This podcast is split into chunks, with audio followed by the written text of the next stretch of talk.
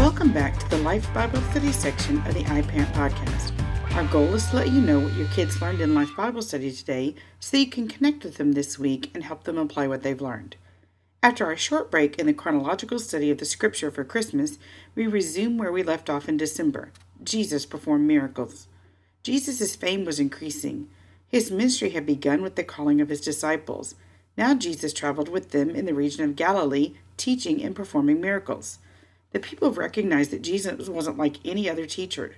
He taught with authority. News about Jesus was spreading. The subject of conversation around Galilee was changing. Who was this Jesus?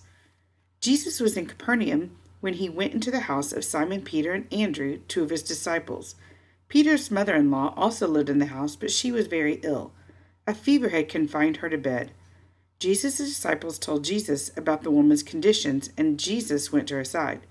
Touching the woman's hand, Jesus healed her. She immediately got up and began to serve Jesus and the others in the house.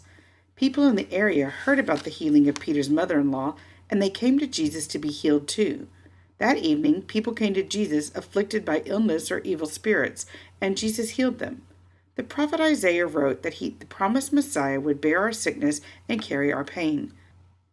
Jesus fulfilled this prophecy as he healed people. One way we can show that we are thankful for Jesus is by serving him and living for him, just like Peter's mother in law did. Be sure and check out the family activity page on this email. The fun family activity this week is all about being thankful. It also contains Bible verses that go with the lesson that you can use with your kids as a devotional time. We're praying for you this week as you disciple your children. Know that we're here for you, we love you, and we consider it an honor to serve the families of First Kids.